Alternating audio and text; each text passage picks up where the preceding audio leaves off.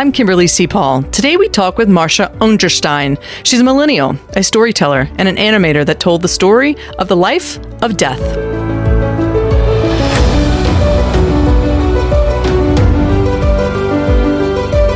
How do we become the architect of our own destiny? Throughout two decades of working with the dying, I think I've discovered the secrets to dying well in America. We must learn to build the pathways to our last chapter, to create the blueprints that reflects our individual lives and values.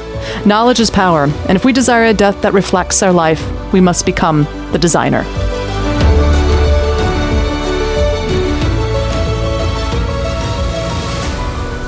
Well, thank you so much for joining us today.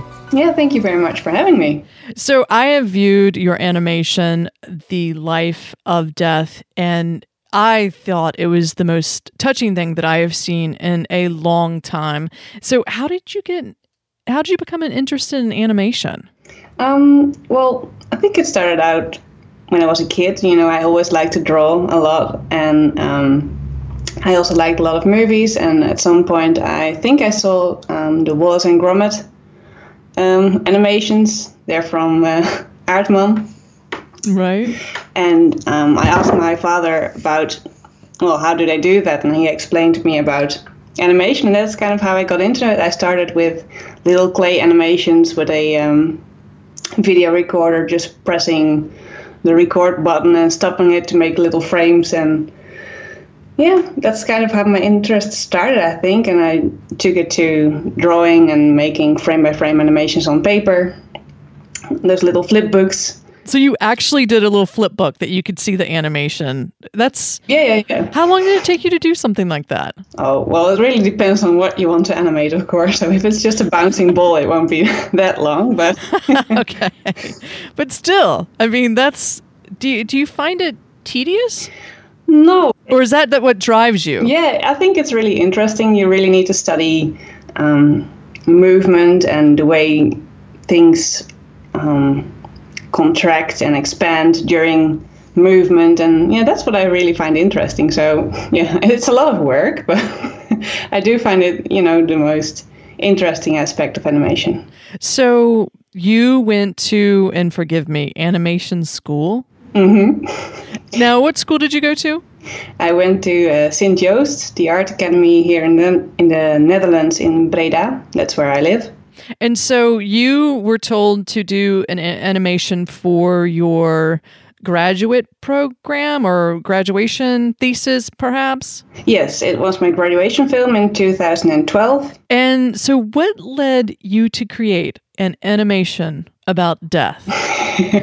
Which this is not a subject, you know, you would think of someone, you're young, um, you're in your 20s.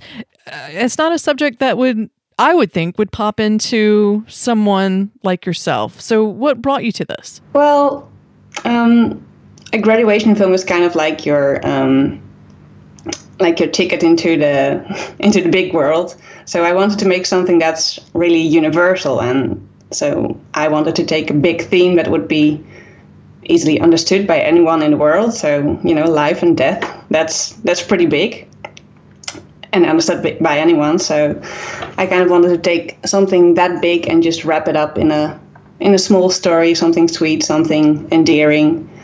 And yeah, that's how I chose the theme.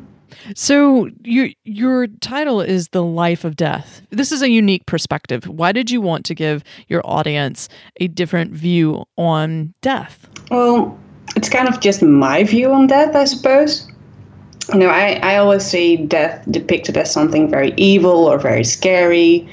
And, you know, that's not the way I feel about it. So I just wanted to um, show a different perspective. And usually death is like um, the bad guy in a story. So I kind of wanted to make him uh, a good guy where you can, you know, feel for him or understand him and, you know, see what his life is like.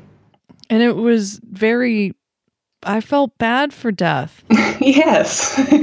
you know, especially everything that what, do we call him? He, she, it. What? How do you refer to him? him. That's right. so, I mean, so everything he touched died. Yeah. So tell tell tell us a little bit of um, the story. Well, it's basically the the life of death. Death um, has a job of taking the lives of everything that lives in a forest. So you know he he goes around and he takes life of animals that are sick or that are injured, and sometimes also taking lives of animals that may just happen to die when it's an accident. And then um, at one point he comes across a doe and he finds her very beautiful. And at first he kind of wants to touch her because that's what he does. That's his job. that's his job. Um, but instead he becomes intrigued by her and he starts following her and um, together they kind of form a friendship. They go through life until at the very end um, the doe becomes older and weaker, and at some point she just can't go on anymore, and then she chooses to touch death so that she may die. So, what's amazing about this is that 2 million individuals have viewed this short animation. Yeah. Why do you think this short video has resonated with so many people? Um, well, I think, first of all, because it is such an universal thing that, you know, everyone has to do with death and has to deal with that. And um, I think it helps a lot of people dealing with it because it makes it a bit more gentle um, makes it a little bit maybe easier to understand death or look at it as something that's not necessarily very scary or bad. Um, I'm not actually sure because to me it's not such a weird perspective. You know, it's it's the way I see it. But I get a lot of messages from people all over the world saying, you know, this is so new and I've never never thought about it this way. So I think that's the main thing. It's just a new perspective for a lot of people. Well, I don't think some of your co graduates have 2 million views on their short animation, do you? that, uh, to me, you know, I, I don't know if it's because we're, we're becoming or normalizing this whole death and dying conversation, but what is your theory on death and dying? Well, I think it's it's part of life, you know. It it, it it's not necessarily always um, as scary as people make it out to be. And I think at some point, you know, it's not that bad to die if you have lived a good life and um, you've, you've had your family around and your friends around. And at some point, you can sometimes decide, you know, I've lived my life and it's it's it's okay like this. Um, so you're not afraid to die? no, I'm not. I mean, you don't want to, no. but you know that it's a destination we're all headed to. Yeah, right now I'm having a good time and I'm enjoying life. I'm doing lots of fun things. Um, I um, I think it's you know it, it, at some point I will die. Um, I hope it's not anytime soon, but I'm not afraid of it. So, working with the dying for so many years in hospice care, when I reflect back, I feel like I've learned more about living and life. What do you think is the key to living a good life? That's always a hard one. Because yeah, because get this. This is what's interesting is the more I have conversations with those who are facing terminal illness or facing their end of life, I'm learning like lessons about how I want to live well. Whether it's it's because I'm seeing their situation and I don't want to do that, or I'm seeing their situation and I'm like, man, I I want that at, at the end of my life.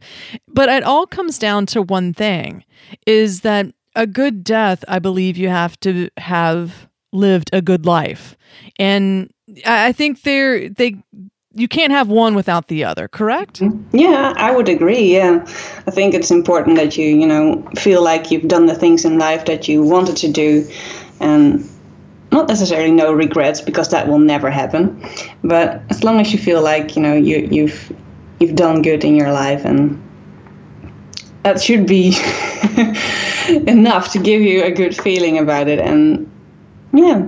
So where do you see yourself in the next five years? Do you want to continue animating and doing different projects? I know you're freelancing right now mm-hmm. but what what kind of projects are you working on uh, today? Um, well, right now I'm actually working for an, an American uh, TV series uh, animated for uh, for for girls in the age of I think eight to twelve, something like that. Um, so that's what I'm working on at the moment. Um, and I'm not quite sure what I'm going to do after this. so it could be anything. Make my own uh, film again, or I could do more commission work. It's really it's really open to me. Well, I think your animation is uh, amazing. The it's called The Life of Death. And where can people find this? Um, well, they can probably just Google that because if they want to type my name, it's probably quite a mouthful. but they can go to my website and um, it's there. It's on my Vimeo account. It's also on YouTube. So all you have to do is Google the life of death, and you have to see this short animation film. I believe it is probably the most unique short animation film that I've ever seen that uh, sort of gives you a unique viewpoint on death and his burdens as he lives his life. Marsha, I appreciate your time so much, and I hope um, to see your work um, for many more years. Maybe, maybe with the big leads like Disney or Pixar, hopefully one day. But I really do appreciate your time today. And, and again, if if you do have a moment, uh, the short is how long? It's five minutes. It's five minutes. And if you want a, a different perspective, um, it is an absolutely wonderful short film and um, 2 million people have seen it. So, congratulations. Thank you very much. Thank you so much for your time today, and, and hopefully, it'll get up to uh, 3 million the next time we have a, a chance to chat. Let's hope so. Who knows? Thank you. I appreciate it. We'll talk very soon. Okay. Bye bye. Thanks for joining us today. And remember, you're the designer.